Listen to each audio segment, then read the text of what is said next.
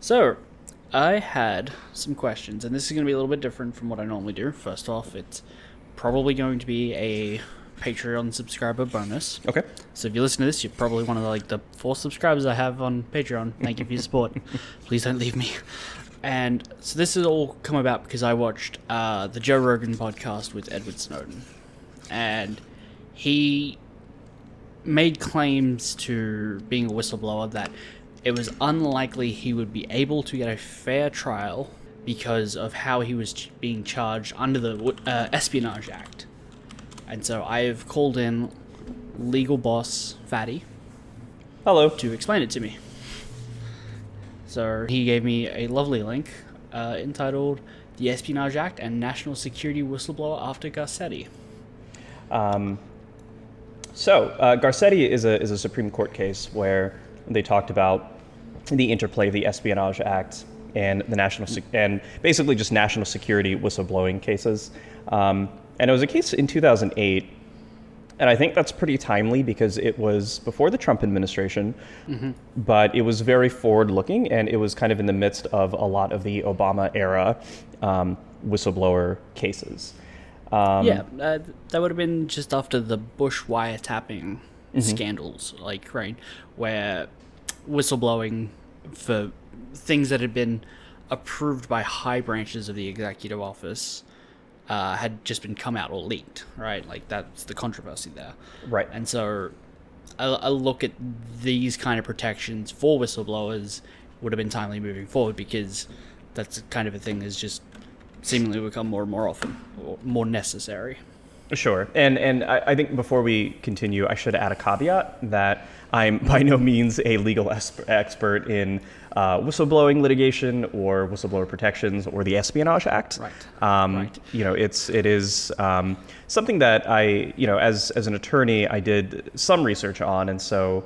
Um, I, I will be speaking from my research, but certainly not my substantive experience. So please don't take this as like expert legal advice or, or anything like that. No. Um, No, but if- but the the law review article that you mentioned, it's from American University, um, and I think it just does a really good job of kind of analyzing and discussing the interplay between whistleblowing, national security whistleblowing, and the Espionage Act. To continue with your caveat, we are not lawyer. Well, you're a lawyer. I'm not a lawyer. Please not take this as legal advice. Please contact your lawyer if you consider whistleblowing. and and not please don't contact me if you're considering whistleblowing. I don't want to hear about it whatsoever. Um, yeah, yeah. And I, I guess just a little bit of history over the past like uh, 100 plus years. So the Espionage Act, which you can find for, for all of you you pseudo legal experts out there, um, if you look at 18 USC or 18 United States Code, Chapter 37, that is the Whistleblower Act. It's actually very very short. It it it'll take you about five minutes to read the entire thing, but it really came up after uh, World War One and arguably the the original intent of the of the law was to protect the United States against wartime espionage and making sure that citizens or residents of the United States do not provide national security secrets, military secrets to our enemies. Um, and a lot of the things that were specifically included in the Espionage Act were things like photographs of defense installations and and uh, transmissions and wires and things like that. Then we have the the whistleblower, like a number of whistleblower protection acts, um, and there are both federal and state statutes that protect whistleblowing. And really, it's it's really meant for public employees to be protected from retaliation against their uh, against the government who, who would be their employer when they're basically pointing out you know unsavory or just wrong or unethical or illegal things that other members of the government including higher ups are are doing the reason these two acts come into play is because whereas the espionage act is there to protect the United States against revealing secrets as to national security. What if someone is trying to whistleblow on something involving national security? And that's where you have like Chelsea Manning and and Edward Snowden and, and people like that coming in. So just some background on Edward Snowden, he, he was an NSA uh, contractor. So he he was employed as an independent contractor on behalf of the NSA. He had, I, I think he worked for like Dell before that, and he had all of this information on these international surveillance programs that were being conducted by the United States and where other companies and I think like telecom providers and I think even like Dell and, and maybe some other companies were kind of helping to facilitate in this international surveillance program. He basically had all of this data and then he leaked it to not leaked. Uh, I, I, don't want to use the word leak um, because he, he says that he's not a leaker. He's a whistleblower. That's that's his own right. statement. He he gave the information to the press and he fled to Hong Kong and I think later Russia where, where, where he is now. So the way the laws kind of play together, just uh, uh, at a very base level, is you know these were national security secrets, and they they are clearly protected under the Espionage Act, and he gave them to someone who was not authorized to receive them. Edward Snowden's argument is, well, you know, he found something that was corrupt and wrong, and so he he blew the lid on it, and he gave the information to the media in order to to protect the public, and so it has a public. So it, it was in the public interest for him to do what he did. Yeah, but he also looked at weighing national security versus public interest, and he he the, he, he gave it to I think three journalists mm-hmm. is what he says, uh, with the rules of he's only like they are only to report on the things that are of note to public interest, not just because they're a good story, but because the public has a has concern over the unlawful acts being pertained in the document. Sure. And then he also advised them to make sure that uh, before they release a, an article, and as far as he is aware, like as far as he says he's aware, that they've always followed these rules, but to contact the government and say, will this compromise national security in any way? And if it's true, of course, which they give, like, we can neither confirm nor deny, but, uh, you know, trying to make sure that the information that does get released is also weighed against national security. Like, he still takes that very seriously. Uh, it's not just about getting all these documents out there and being like, everyone have a look. Right. I think getting into the specifics of the laws, mm-hmm. the Espionage Act prohibits the transmission of these this sorts of information to mm-hmm. anyone who is not authorized to have that information. Yes. Um, and so it's a very broad restriction, and it really prevents mm-hmm. people from, or insiders, let's say, from providing this information to the press or the public, or putting it on their blog, or just disseminating it, or you know, foreign foreign enemies, um, as was the original intention of the Espionage Act. Right. And when you look at whistleblower protections, that qualification is still in whistleblower protections.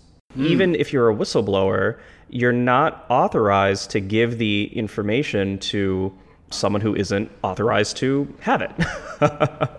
um, right. You know, a lot of times whistleblower protections come up in cases of employment discrimination or private wrongs being committed by public officials. So, for example, you know, I'm a federal employee, and if I see, you know, my my boss, if, if I see like a federal judge, for example, who's like sexually harassing or uh, you know employees or embezzling money or taking bribes or doing something corrupt like that, this is information that I possess as a public employee, right, as a government employee.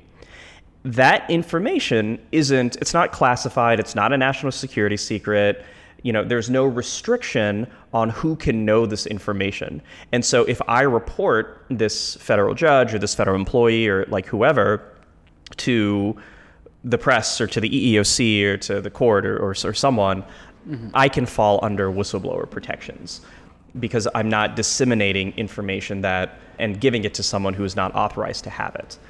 When we talk about whether or not information is restricted, it could be restricted by law. It could be deemed confidential by, you know, the intelligence community, obviously, the executive branch. Congress mm-hmm. can decide that something is uh, restricted.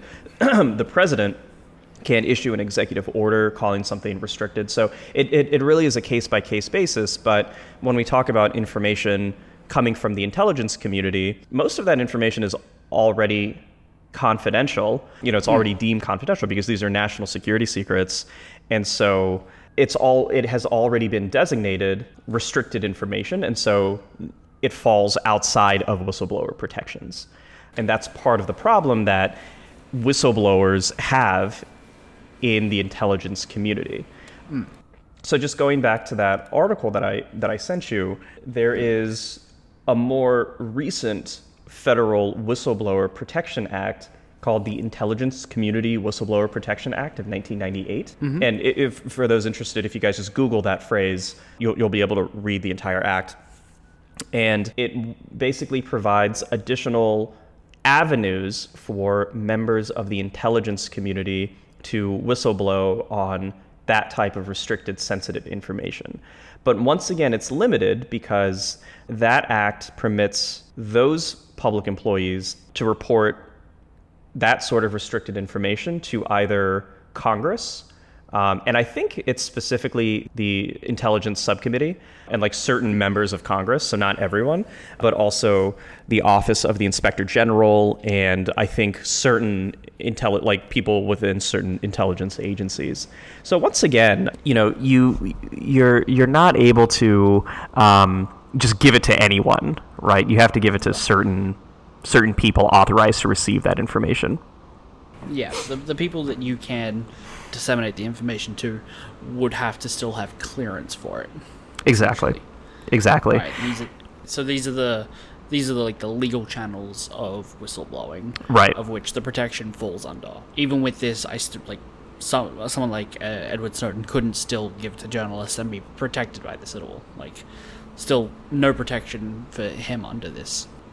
That's that's right. That's right. And you know, just pros and cons of that. I think one positive thing um, is that when you have legitimate secrets as to national security, should we really be letting private citizens decide to disseminate all of this information? Right? Like, God forbid somebody has, you know, satellite images of you know U.S. military bases and U.S. you know defense installations, and they're like, "Oh, I'm gonna whistleblow," and they put it on their blog, and all of a sudden, you know, all of this private, very sensitive information is on the internet for anyone to to take.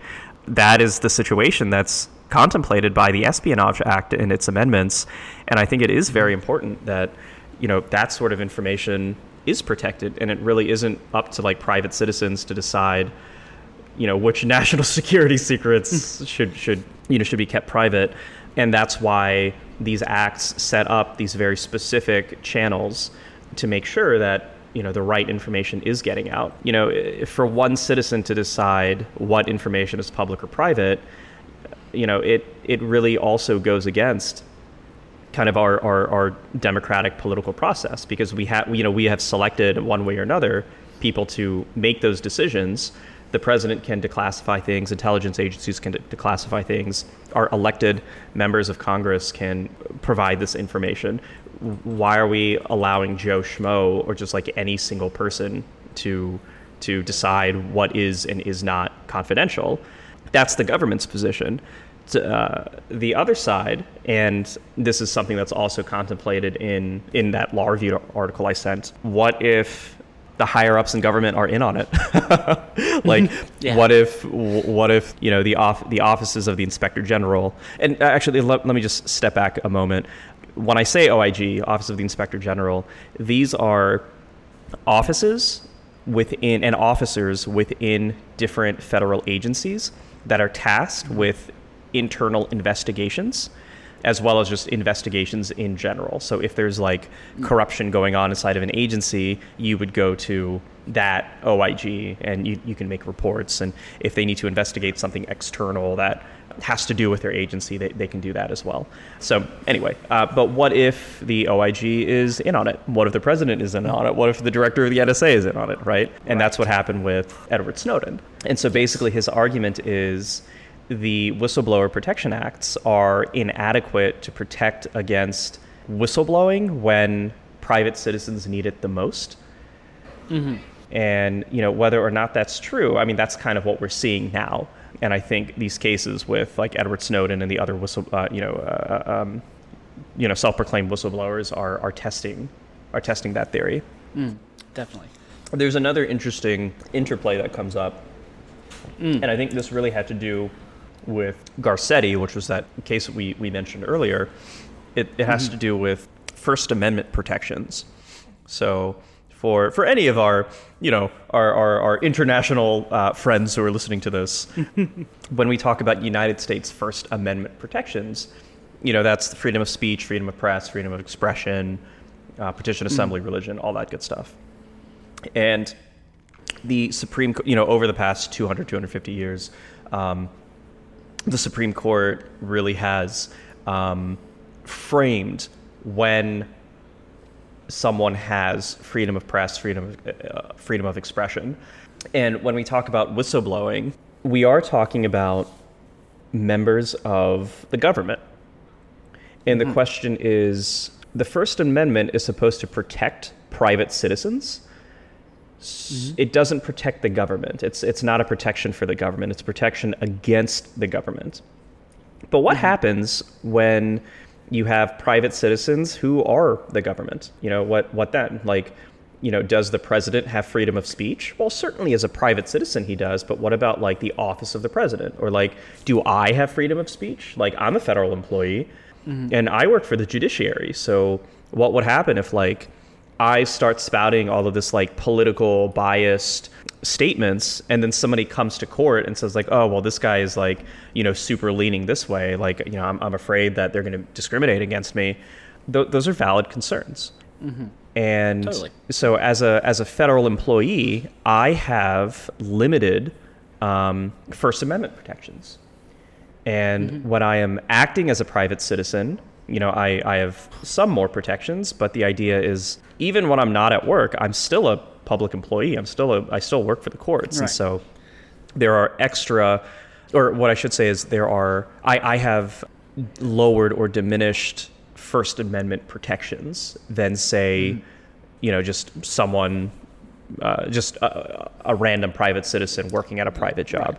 So when we talk about so so now we have this whole asp- like uh, uh, uh, First Amendment question coming into uh, coming into play here, and whether or not the Espionage Act violates the First Amendment by over restricting public employees' First Amendment rights. And so that's this whole other question that like that Edward Snowden is coming in and saying that you know the espionage is too broad, it's overreaching because it is affecting my First Amendment rights. So that's that's like another layer of analysis that's going on. Okay, so I'm read. I like I did. I did read through the whole thing. Mm-hmm.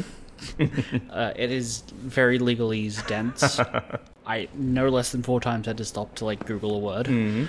So forgive me if I don't understand. Mm-hmm. No worries. it. But we're seeing Pickering v Board of Education, Mm-hmm. which was, uh, from, if I remember correctly, read through this, it was supposed to try and help balance the the right to free speech uh, of a public employee Mm-hmm. versus whether or not the public's concern on the matter. Mm-hmm. Would Edward Snowden's case fall somewhere under that where the information that he did release falls heavily into concern of public interest versus him being a public employee? It it would have, but that's kind of the significance of the Garcetti case because the Garcetti case walked back from Pickering. So once again, so these are Supreme Court cases that are framing the First Amendment and and really establishing on a case by case basis like how far it should reach and you know whether we should ex- expand it or walk it back. So just going back to Pickering and going back to like my personal rights as a as a public employee under the First Amendment, the, the the courts will ask, you know, uh, what is the public's interest in hearing what I have to say about a certain matter? That's the matters of public interest concern, as opposed to the public's interest in in the government not overreaching with its speech. So that's that's kind of the balancing test, right? In Garcetta, uh, excuse me, Garcetti, the court basically abandoned the Pickering test Okay.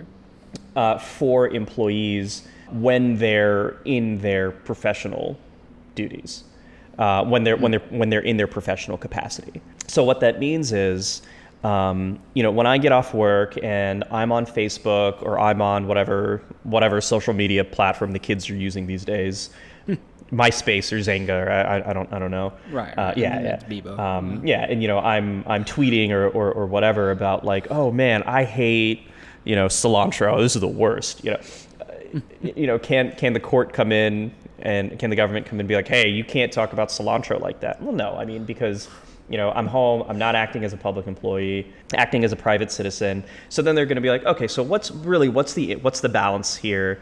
Um, and and for that situation, you know, of course, I can say like, oh, I hate cilantro because there's really no interest in the government saying otherwise, and you know, it's it's such a de minimis thing. Like it, it really doesn't matter. So that's that's Pickering. But then with Garcetti, the court said, okay, but what about when a when a when a citizen is specifically acting within their capacity as a public as a, as a public employee. So when I'm like sitting in court, right? Can I really say like, oh, I disagree with this law? Uh, no, and you know, I think the I think society has a very strong interest in making sure that like, you know, especially judicial employees don't communicate like political biases and they don't comment on like pending matters and they don't reveal confidential information because, you know, we need to administer justice in a fair way and I think the you know the public has a very strong interest in that. Whatever the case, the court basically said, all right, well, when you're acting in your capacity as a public employee, you're, you're essentially the government, and we're not going to apply this balancing test. We're just going to say no. So, bringing that back to Edward Snowden, he had this confidential information as part of his duties as a mm-hmm. federal contractor. So when he when he possessed this confidential information, which he did lawfully, um, and when he not only possessed it but also controlled the information, he wasn't doing so as a private citizen. He was doing so as as a public contractor, a public employee, right? And when he was manipulating the information, and I don't mean like um, altering. altering. I mean, like when, when he was li- physically like moving the information, when he was disseminating it and sharing it, he was once again doing so as a you know in his official capacity. So his argument that you know there's this strong public interest in in in, in the public hearing this information, you know whether or not that's true, the Garcetti case essentially says, well, it doesn't matter because we don't look about we don't look at balance. Uh, we don't we don't look at the balancing test when you're acting as a public uh, uh, employee. So it doesn't matter if the public has an interest in it. And the government's argument would again be when we're in the government, we have these official channels to disseminate this information properly. What hmm. he did was he went against those official channels. And, you know, arguing again, Edward Snowden made the argument that, well, you know, he tried to, he like he brought it to the attention of um, internal channels and he, he gave it to you know the higher ups and i think he gave it to the office of the inspector general and you know he did what he was trying to do but they weren't acting on it. They they were just brushing him off which is why he took matters Right. into his own hands. Well, okay, so the reason why he eventually took matters into his own hand is he found a document called Unpublished Final Draft from the Inspector General about Stellar Wind, which was, uh, I believe, the Bush administration's illegal wiretapping program. Uh, and he had found an unredacted version that was completely different to the one that had been delivered to Congress, right? The one that was redacted, but this one was very different and had clearly been changed after the Inspector General. And so his thoughts were on that was essentially of this guy's in on it to some degree, mm-hmm. Or at least this is an official channel that I cannot use viably. Right. And the public concern over this was so massive that it it required action. Mm-hmm. Mm-hmm. Yeah, yeah, and that, that that was really the straw that broke the camel's back. Mm-hmm. So that was another report. That was that was a part of what he gave to the Washington Post and the mm. Guardian, right? Yes. Yes. Um, yes. So I think the government's argument would be under the Intelligence Community Whistleblower Protection Act, he could have given that to Congress. And I think that like Congress does not like being lied to. um, and I think, and, and the government would say, I think the government would say, you know, if Edward Snowden followed the Whistleblower Protection Act and gave this to the proper channel, which in this case would have been Congress, you know, that would have fallen under whistleblower protection because then he would have been authorized to do so. And that's what he should have done instead of taking matters into his own hands and giving this confidential report to the Washington Post and, and the Guardian. Mm-hmm. But of course, Edward Snowden would make the argument that you just made, like this is this is too much. It's too much of uh, mm-hmm. of of a public interest concern. Mm-hmm. And then you know the courts would come back and say, well, that inquiry doesn't come into play because you're acting as the government essentially. You're not acting as a private citizen. I, I, I might be misremembering, but I just when I read in here that even if he was to have given this information to Congress, the people he could have potentially given it to might not have been able to even act on it legally. But there there are uh, reasons why that process can also be slow, as they then have to work through official channels as well. Yes, absolutely, absolutely, they do. Yeah. Um, Yeah. Because the solution essentially would have been for Congress to make a law, and that takes a long time. um, And like, is, you know, is that good or is that bad? Um, I don't know. I mean, you know, going Yeah. going back to the you know the the founding of the Constitution, um, and Mm-hmm. and the way we structured our government, we made it deliberately slow. I think Mm-hmm. you know when we talk about checks and balances and separation of powers, people for you know I, I think people overlook the fact that the federal bureaucracy, which you know is, is is typically very looked down on, is actually hmm. a very powerful check on the government's power. Hmm. Hmm. Because you don't want them to be able to like turn over everything in a day, basically. Yeah, Right. Exactly. Slow and steady wins the race. I think is the idea there. Yeah, exactly, exactly. And you know, why why do we have two houses of Congress, and you know, why do they both have to agree on things? Well, because if we have one, that's too much power for a hundred people. Right. That's why we have you know a, a, an upper house and a lower house, and you know they're elected separately and in different ways, and their votes carry different uh, uh, weight. It's because we want it to be slow. We want everything to, to, to check itself in the government. And you know, Edward Snowden would come back and and basically his argument is that the law is inadequate to protect what he did. Like he's saying he's right. He did the right thing. The public needs to hear this. This is, this is a concern of public interest. This is a concern of national security. This is government corruption. And he was right in doing what he did. And the law is inadequate to protect him, and the law should protect him. As far as what the law says, it appears that the law is not on his side. Um, you have Pickering and Garcetti, which kind of go against him. You have the limitations of the Whistleblower Protections Act, which go against him. You have the Espionage Act, which you know is is, is quite broad, but once again, it, you know it's it's a good law. If we think it's too broad, then you know it really is up to the president to issue executive orders giving additional protection. It's up to Congress, you know, passing a new law or amending it. It's up to the Justice Department to say, like, you know what, we're not going to prosecute him. So, you know, it, it, it seems that the mm. law really isn't on his side. And what he's calling mm-hmm. for is, you know, a change in the law. And that's interesting because, you know, that really is the heart of civil disobedience.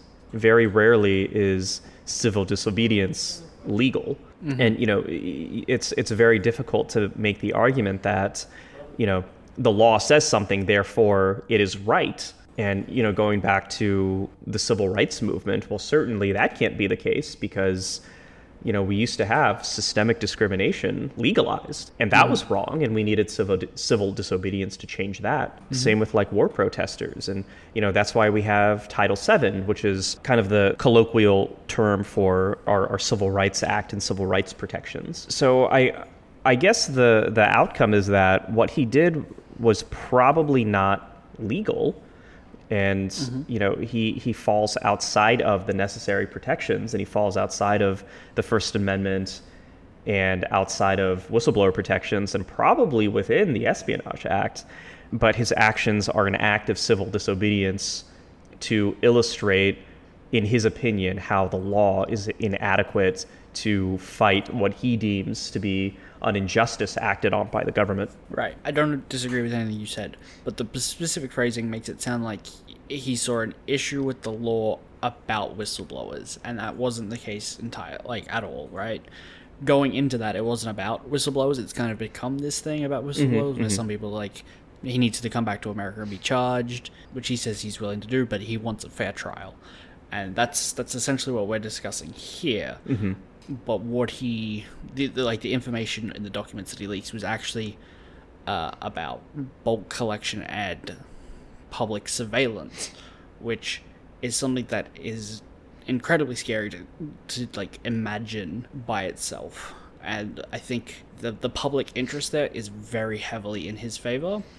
And the part that I was specifically interested in, which why all this started, was him describing the strict liability crime that he would be charged with, and that when he goes to trial, he would not be able to use the word whistleblower. These are all from him. I have no legal uh, expertise on whether or not this is true, but he wouldn't be able to use the word whistleblower, and the jury would not even be allowed to consider whether, like, his motivations, whether or not it was in the public's benefit, any of this, only whether or not he did commit a crime, which, as we've now discussed, he did. The law is in favor that he did, Most most likely, you know, most likely. most likely. Yes.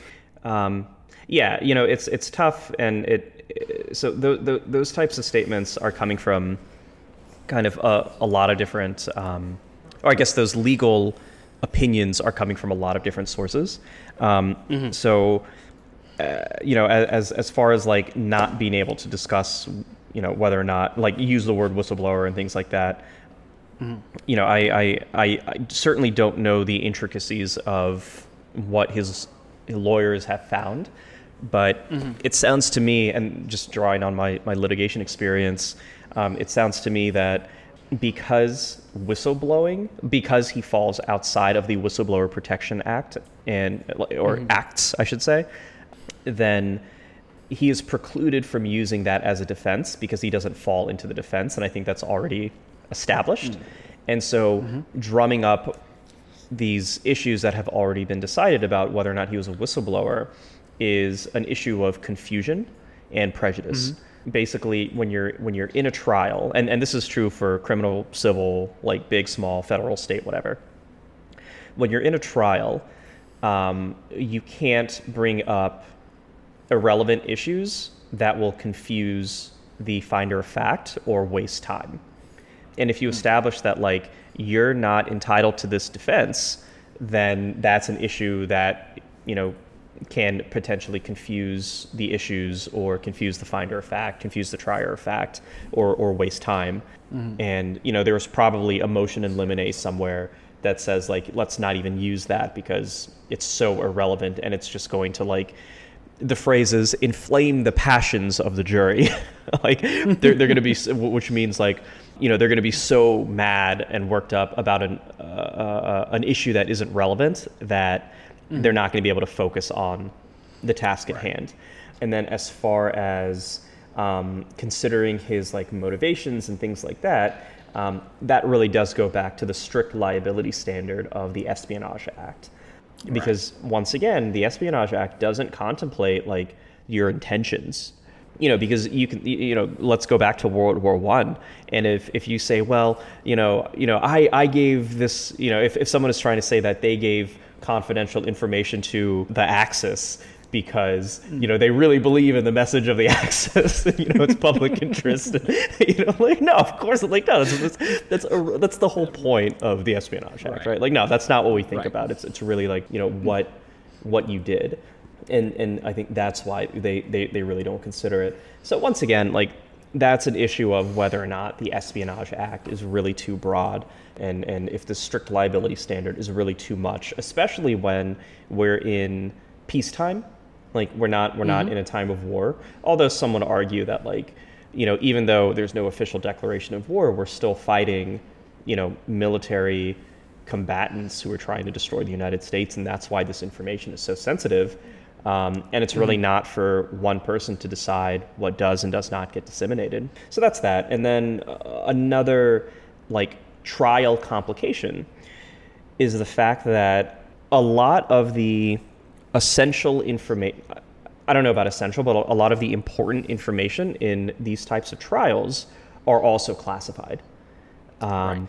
So just just from my my cursory uh, research of a lot of these cases, um, it's hard to get relevant information to use in the trial because a lot of that will also be classified. And it's you know if if the government has already decided that the most relevant information that was disseminated has al- is already restricted and classified and confidential, then you know you can't really use that in the trial. and then you know you have all of this information ancillary to that, which can also be classified. And you have like private communications and emails and, and, and, and things like that. You know, it's it's very hard to, to gather that that evidence. And you know this this comes up a lot as well. The Sixth Amendment guarantees citizens the right to a public trial Mm-hmm. And there's this expectation that when you're being tried for a crime, outside of like military crimes or military tribunals, like the public has the right to watch the trial. And you know, it, mm. it, it gets a little weird when you when you think that like you know what if what if you don't what if the defendant doesn't want a trial to be watched like what if this is really like private sensitive information can they waive their sixth amendment right and the idea is you know if we start allowing secret trials then then we're gonna get secret trials, right? And that's that, that right. that's you. Like you know, no, no, no, we, we don't. We, that's that's too much. So what happens when you have a defendant's right to a speedy and public trial, which deals with national security secrets? And th- yeah, there's there's a lot of uh, case law out there on like working with classified information and whether um, the government eh, has to turn over classified information in discovery, and discovery is the information gathering process leading up to a trial. And courts mm-hmm. have continually said that, like, you know, if it's a matter of public of of, uh, of national security and it's confidential, then there's a stronger interest in restricting that information and, and, and, keeping it out of the public's eyes. And you know, it's very hard to get that information. So so another concern with intelligence whistleblowing cases is this idea that the relevant information that they need to defend themselves can also be kept confidential. Well, this is running a little longer than I thought it would. So just to wrap up, do you even think it would be possible to find a jury of people that wouldn't know Edward Snowden's motivations? Right. If if if that's deemed irrelevant to the, the process and it's not being looked at during the trial, would it even be possible to get a jury that isn't aware of this at this point? I think so. You think so? I think so. Okay. I think that, um, you know, first of all, you can waive the right to a jury trial. You can have what's called a bench trial. So you can have just a judge try your case, um, okay. which, you know, advantages and disadvantages, fine. Because it is just one person, right? Right, right. Um, but, you know, whether that's better or worse, I'm, I, I don't really know. Mm. And then as far, you know, if it's, I, I'm, I'm not certain how it would be tried because like if it's a military tribunal then then the the rules are, are, are very different. And since you know I'm I'm not certain how members of the intelligence community are tried in these cases. Um, if okay. it's something like that or if it's like an administrative hearing or you know if he's if he goes before an NSA panel or something like I, I'm I'm not sure. If it really does come down to like a public jury trial then mm you know, jury selections, you get like hundreds or like thousands of people, and you have to pick 15. You know, you have to pick 12 to 15 people. You can definitely find people who are unaware of that. You know, maybe they've heard of Edward Snowden, but they don't really know what's going on. You know, they have no opinion one way or the other, and they're just trying to do the right thing. You know, and you know these sophisticated or unsophisticated, or and yeah, I don't I don't use those colloquially. I I, I use them. Um, legally. Like, you know, you can get a sophisticated right. juror who's familiar with the law, an unsophisticated juror who's not familiar with the law. You know, you can you can find them. It'll be hard.